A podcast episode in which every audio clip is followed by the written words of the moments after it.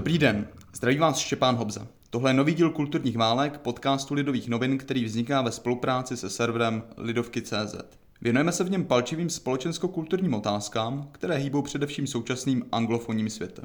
Jedná se mimo jiné o takzvanou cancel culture, kulturu rušení, a ideologii, které se v Americe říká woke, bdělá nebo uvědomělá. Diktuje totiž zvýšenou citlivost v otázkách rasy, genderu a dalších menšinových charakteristik.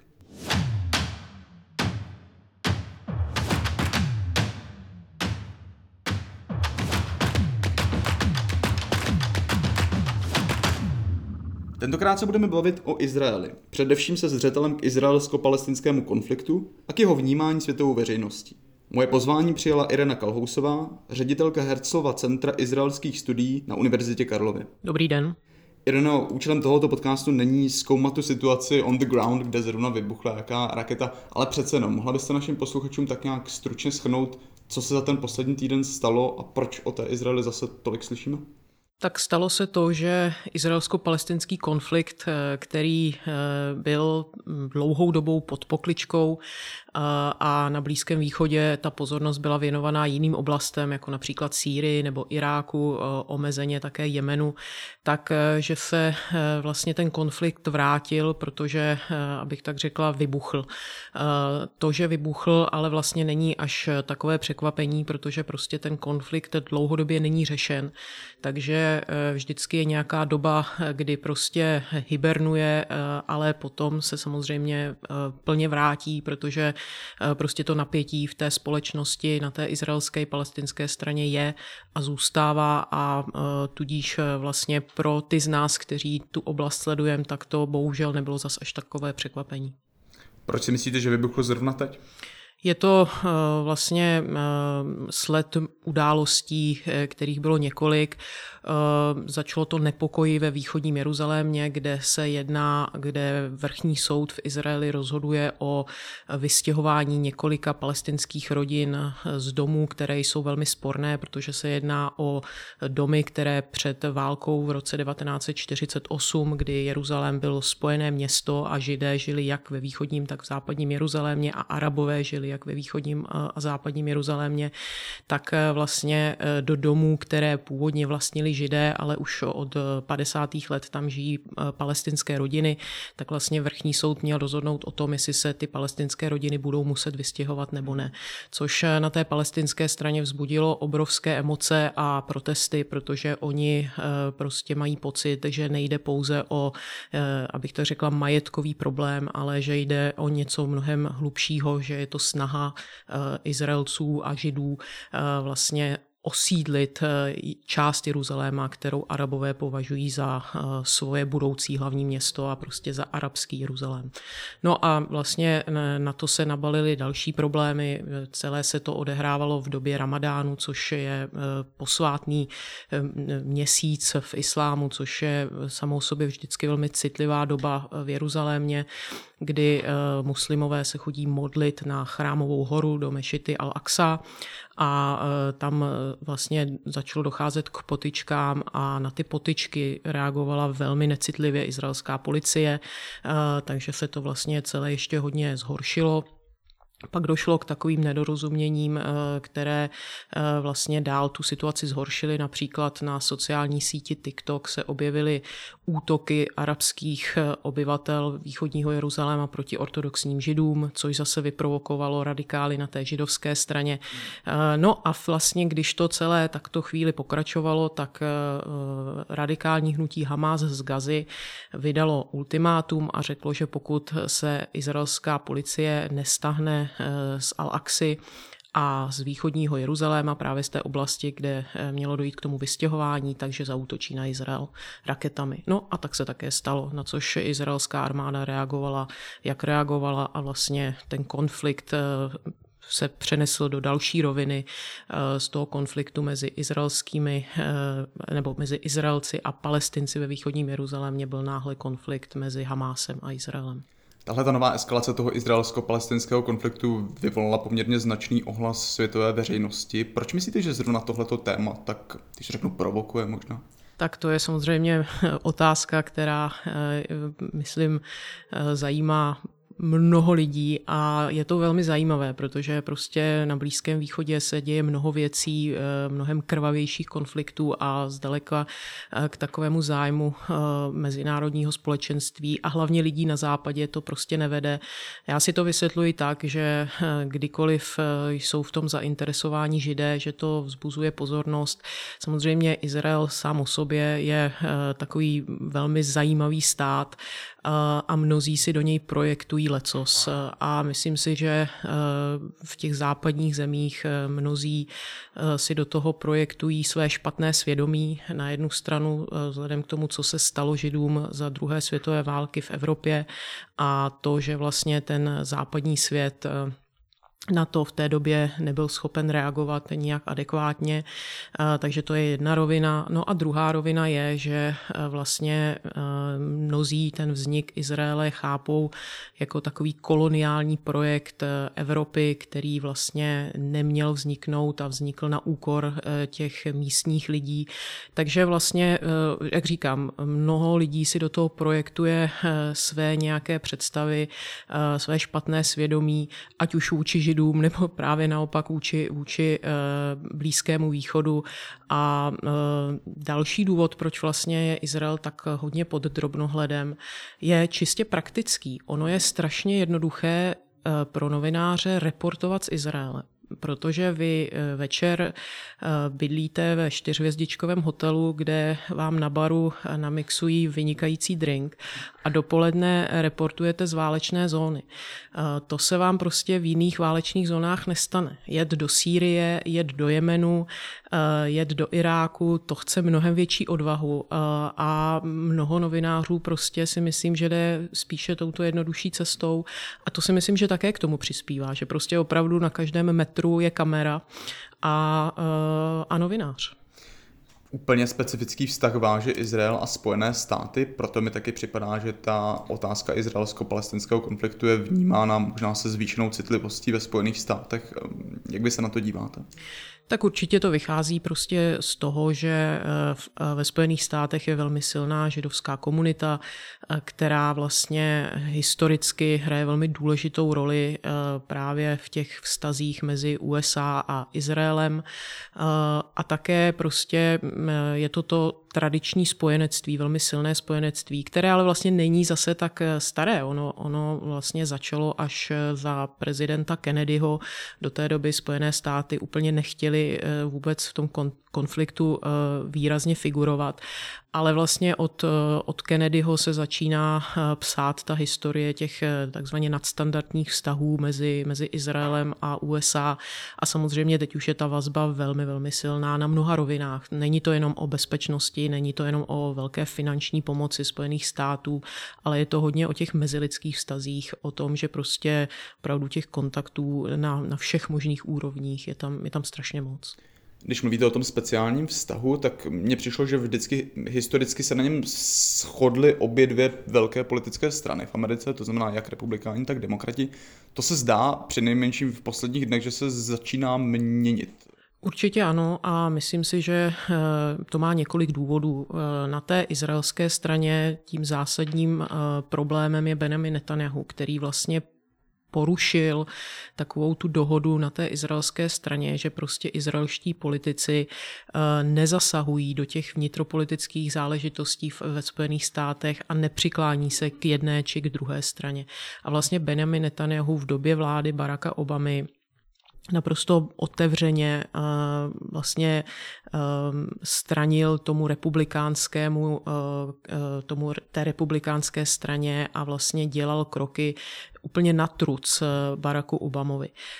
No a samozřejmě potom, když nastoupil do Bílého domu Donald Trump, tak už to bylo naprosto nepokryté jaksi spojenectví a vlastně myslím si, že Netanyahu se ani příliš nesnažil promlouvat k demokratům. Prostě jakoby všechno vsadil, všechno vsadil na tu jednu kartu a obzvlášť vzhledem k tomu, že se jednalo o tak kontroverzního politika, jakým byl Donald Trump, tak si myslím, že tu situaci výrazně, výrazně uh, zhoršil. Uh, no a samozřejmě i na té americké, vnitroamerické straně dochází postupně ke změně, protože se proměňuje demokratická strana a v té demokratické straně mm, začíná být poměrně hlasité do jaké míry vlivné, to si ještě netroufám říct, ale určitě hlasité křídlo, eh, které prostě začíná spochybňovat tu jednoznačnou americkou podporu Izraeli a říkají, podívejte se, eh, prostě pokud se chce americká zahraniční politika profilovat jako eh, politika pro lidská práva, tak není možné přehlížet palestinská lidská práva.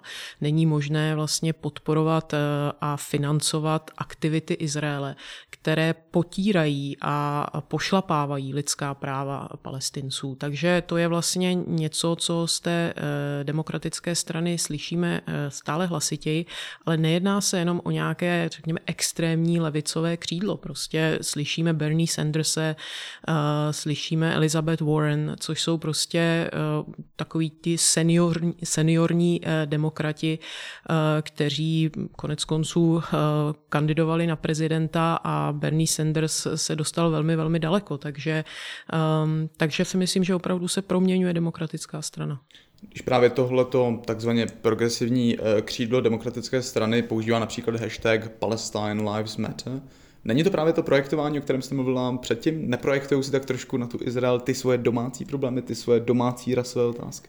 Určitě ano, nicméně to pořád neznamená, že prostě eh, eh, by tam nebyl ten reálný problém, že prostě palestinská práva jsou pošlapávána a že prostě se jim nelíbí okupace eh, a že prostě už nechtějí víceméně přehlížet, co se mezi Izraelci a Palestinci děje. Takže já si myslím, že určitě je tam mnohem větší senzitivita, která vychází z nějaké domácí situace, kdy prostě se začíná v Americe mluvit o systému systémovém rasismu a o, o, o, mnohe, o, o dalších věcech. A tím pádem samozřejmě um, se to začíná více sledovat i, i jinde uh, a prostě ty hlasy, které dříve slyšet nebyly, tak uh, jsou uh, mnohem hlasitější. Ale vidíme to třeba i u židovské komunity v Americe. Ono se často mluví o proizraelské lobby ve Washingtonu, ale co to je pro izraelská lobby ve Washingtonu? Vlastně většina amerických židů je velmi liberálních, většina amerických židů je velmi progresivních, přes 70% amerických židů pravidelně volí demokraty a vlastně americká židovská lobby je mm, složená z několika organizací, z nichž eh, prostě ty liberální, právě kritické vůči Izraeli začínají být velmi, velmi slyšet. Jo? Takže ten eh, známý IPEC, což je asi ta nejznámější a pravděpodobně nejvlivnější lobistická skupina, která je velmi jaksi eh, proizraelská a hlavně její agenda je vlastně Irán a snaha prostě zastavit nějakou americkou střícnější politiku vůči Iránu, tak prostě má velmi silné konkurenty na té židovské, na té americké židovské scéně. Takže prostě, prostě ta situace není, není úplně jaksi e, stála a prostě proměňuje se. Existuje ještě podle vás v dnešní době antisemitismus? No tak zcela jistě antisemitismus je něco, co je velmi živé. Konec konců to vidíme dnes eh, a denně eh, právě v těchto, v těchto momentech, kdy v různých eh, městech po Evropě probíhají antiizraelské demonstrace, které ale vždycky se během několika málo minut prostě promění na čistě antisemické demonstrace, kde se prostě vyvolává smrt židům a, a divné oslavuje Hitler. Je to o to smutnější, že velmi často většinou, většinou tam jaksi ti demonstranti jsou eh, lidé původem z Blízkého východu eh, a k tomu ještě se potom přidává někdy ta eh, takzvaná progresivní evropská levice. Říkám takzvaná, protože si prostě myslím, že ta správná progresivní levice prostě není, anti, by neměla být antisemická a uh, tohle, tohle mě prostě mrzí, že se to vždycky jakoby propojí dohromady. Vidíme antisemitismus na sociálních sítích strašně silně, no, takže to, že třeba uh, není tak časté, například třeba v Čechách, že by tady někdo uh, jaksi zbyl uh, člověka, o kterém si myslí, že je žid, uh, tak to prostě neznamená, že antisemitismus není, prostě je a stále, stále to velmi jaksi silná nenávist, která existuje v západní společnosti. Když zůstaneme u těch Spojených států, tam byl vždycky ten antisemitismus spojován spíš s pravicí, zejména s takovou tu alternativní pravicí, krajní pravicí. Teď se skoro zdá, jako by se to začínalo otáčet. Něco podobného je k vidění i ve Velké Británii, kde se právě otázka antisemitismu velmi řešila uvnitř lejbristické strany. Tak dalo by se to takhle eh, politologicky říci, že se prostě antisemitismus stává do určité míry spíše levicovým fenoménem? Já si to nemyslím. Prostě když se podíváme na fyzické útoky proti židům, tak eh, to jde z velké části právě za tou, za tou extrémní radikální pravicí, eh, třeba mnohem více než za muslimy, což je něco, co eh, lidé neradi slyší, ale prostě jsou to stále spíše bílí muži, kteří budou útočit na židy, než že by to byli muslimové. Ale je pravda, že intelektuálně se u té progresivní levice prostě eh, jako někdy těžko pozná, co je opravdu legitimní kritika státu Izrael a co už je antisemitismus. A vlastně najít tu hranici je opravdu velmi těžké. Ono se to nedá prostě úplně jako vědecky, vědecky eh, určit, kdy už, ta, kdy už to bylo eh, překročeno. Je to často spíše o pocitu, že prostě víte, že už to není normální a že ta obsese prostě tím Izraelem eh, ze strany právě některých těch levicových kruhů je až fascinující s ohledem na to, že prostě je je nezajímá Čína zdaleka tolik, že je nezajímá Rusko, že nezajímají arabské země. Eh, jako kdyby to bylo tak, že prostě když se eh, bijou a zabíjí muslimové mezi sebou, tak eh, my přece nemáme právo do toho nějak zasahovat, protože to je nějaká jaksi kulturní specifická záležitost a my jako Evropané, bývalí kolonialisté, prostě se k tomu nesmíme, nesmíme vyjádřit. Takže tam pak si člověk říká do opravdu, do jaké míry je to čistě bráno jako kritika státu a do jaké míry je zatím už, už něco víc. Takže, takže ano, určitě jakoby intelektuálně můžeme uh, najít uh, jakoby tento, tento problém velmi silně uh, právě i mezi tou, mezi tou evropskou levicí a nejen evropskou, vlastně vůbec americkou, západní progresivní levicí. Vy jste v Izraeli, pokud vím, i nějakou dobu žila. Mohla byste našemu posluchači prostě přiblížit, jaké to je? Já jsem tam žila pět let, nejprve, když jsem tam studovala eh, na Hebrejské univerzitě bakaláře a pak jsem se tam ještě vrátila na dva roky pracovat eh, do telavivského think tanku. Eh, to je samozřejmě otázka taková jako nadlouho, jo. Prostě Izrael má... Máme čas. Izrael je prostě země, kde se nenudíte, což eh, prostě má svoje eh, plusy a mínusy. Je tam takové permanentní napětí, pořád se tam něco děje, pořád prostě je tam hodně hluk, je tam hodně pohybu a současně je to prostě jakoby strašně zajímavá země, protože my samozřejmě vidíme teď jakoby to, co nefunguje, ale ono tam spousta věcí prostě funguje a právě to, že je to země, kde eh, vlastně eh, to židovské obyvatelstvo přišlo z celého světa. Prostě jsou tam evropští židé, američtí židé a potom tam jsou samozřejmě ty židé z Blízkého východu, ze severní Afriky. Tak je to prostě nesmírně pestré a, a zajímavé. No a do toho samozřejmě je tam uh, přes 20% populace arabské, která tam také vlastně přináší uh, prvky, které prostě tu zemi nesmírně obohacují, ať už kulturně nebo kulinářsky například. Takže eh, je to něco, co prostě určitě eh, člověk se tam strašně naučí. A je to vlastně země krásná, protože eh, na jihu je poušť, zatímco Galilea na severu, ta obzvlášť na jaře trošku připomíná Evropu tím, jak je zelená. Takže je to, je, to, je to moc zajímavý i třeba různě na cestování, výlety. Myslím si, že každý, kdo vlastně přejel z Tel Avivu do Jeruzaléma, tak si, tak si to mohl jakoby uvědomit, eh, co je síla té země, že prostě Tel Aviv je velmi kosmopolitní, moderní, sekulární eh, město u moře a pak sednete do autobusu nebo na vlak a jedete opravdu de facto pár minut a odsnete se prostě ve velmi tradičním náboženském městě, kde na vás ta historie prostě padá a, a vidíte ji na každém rohu. Uh, takže jo, je to, je to prostě, myslím si, že každý, eh, kdo se vlastně tím konfliktem chce zabývat, takže by tam nějakou dobu měl strávit. Že mě někdy mrzí, že prostě eh, se vždycky vyrojí tolik odborníků na daný problém a eh, ať už na té proizraelské straně nebo na té propalestinské straně, to je úplně jedno a strašně tomu rozumí a vlastně jakoby tu zemi si nikdy neosahali, nikdy vlastně neměli, neměli třeba tu odvahu nebo trpělivost nebo čas eh, prostě tam zajet a oni by viděli, že to prostě není černobílé, no, že prostě to není, že ta země je strašně komplikovaná, ti lidé jsou strašně komplikovaní a že prostě to není tak, že je, jako, je to dobro versus zlo, že to je prostě složitější. Nakolik je podle vás ehm, to světové vnímání téhle otázky vlastně pokřivené, když tomu právě přistupujete s tou osobní zkušeností, že jste tam opravdu žila?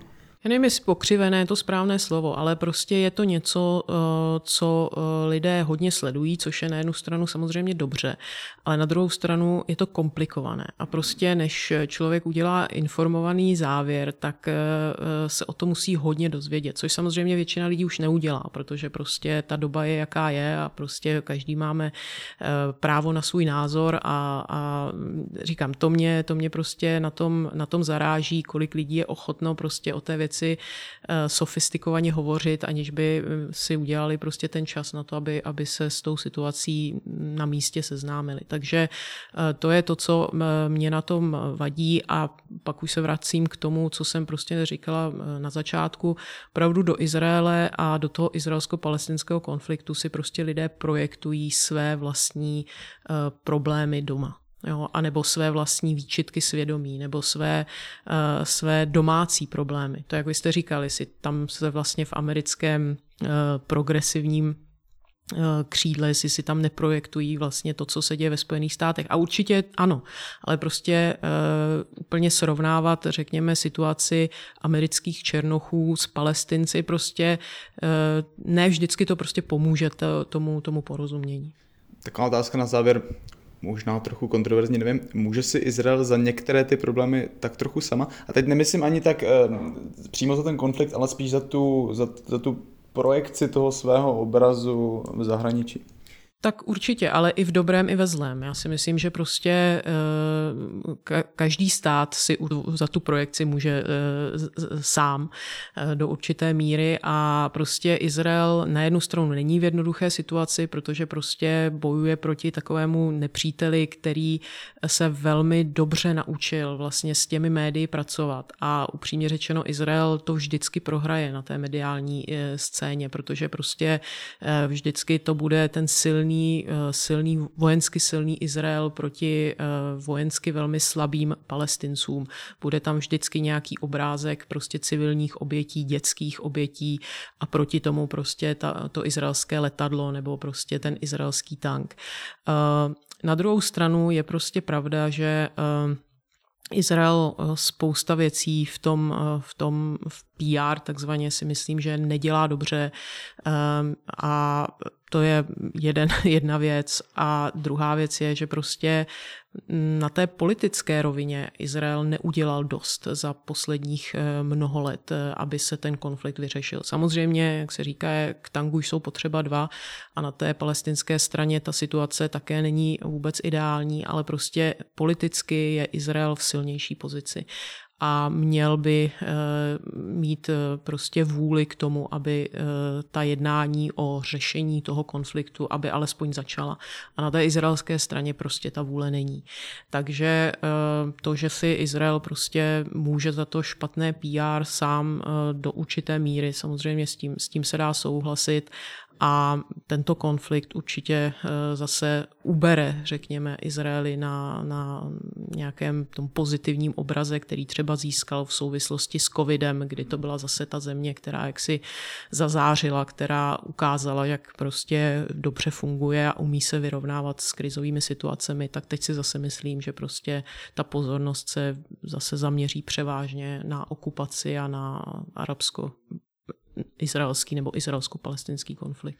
Mně se líbil ten váš postřeh s tím PR. Víte, já se na to ptám, protože třeba já znám poměrně hodně Izraelek, zejména v Tel Avivu, a připadá mi, že to, by vlast, to je vlastně takový vzor ženské emancipace. To jsou ženy, které jsou perfektně vzdělané, perfektně jazykově vybavené, často prošly službou v armádě, jo, prostě to je zrovna věc, která podle mě, kdyby se dokázala líp PR prodat, tak by zrovna progresivním lidem v Americe nebo v Evropě mohla vlastně dost imponovat. Ne? To je přece taková věc, která se shoduje i s jejich řekl bych, politickým programem. Já si myslím, že Izrael to využívá hodně, snaží se využívat i vojáky, kteří nejsou, eh, abych tak řekla, bílí, to znamená ukázat, že prostě Izrael není žádný evropský kolonialistický projekt, ale prostě Izrael je stát, který eh, jak si nabídl eh, nebo umožnil vlastně žít v míru a v, nebo v míru, možná není to správné slovo, ale prostě vůbec žít obrovskému množství židů z arabských zemí, takže jako představovat Izrael jako, jako evropský stát je dneska už zcela mimo, protože prostě tak, tak to není.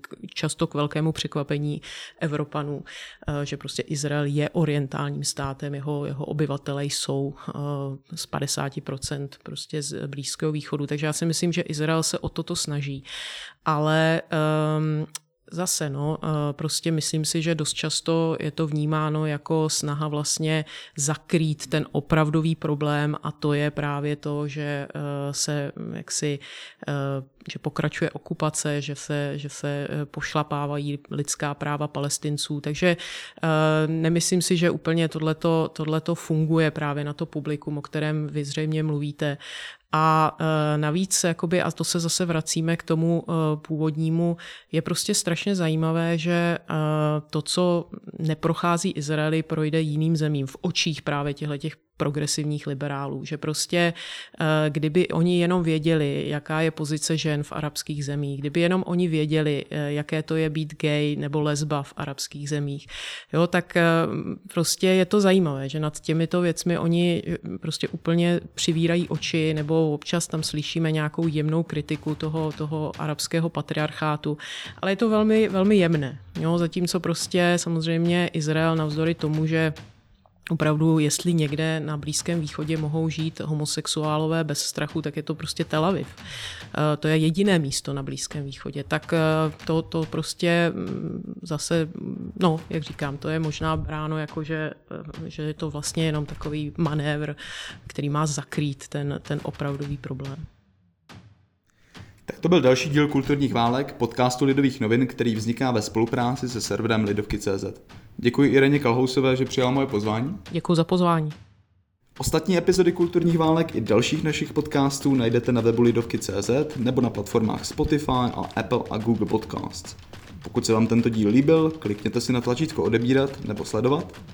Za pozornost vám děkuje a pěkný den přeje Štěpán Hobza.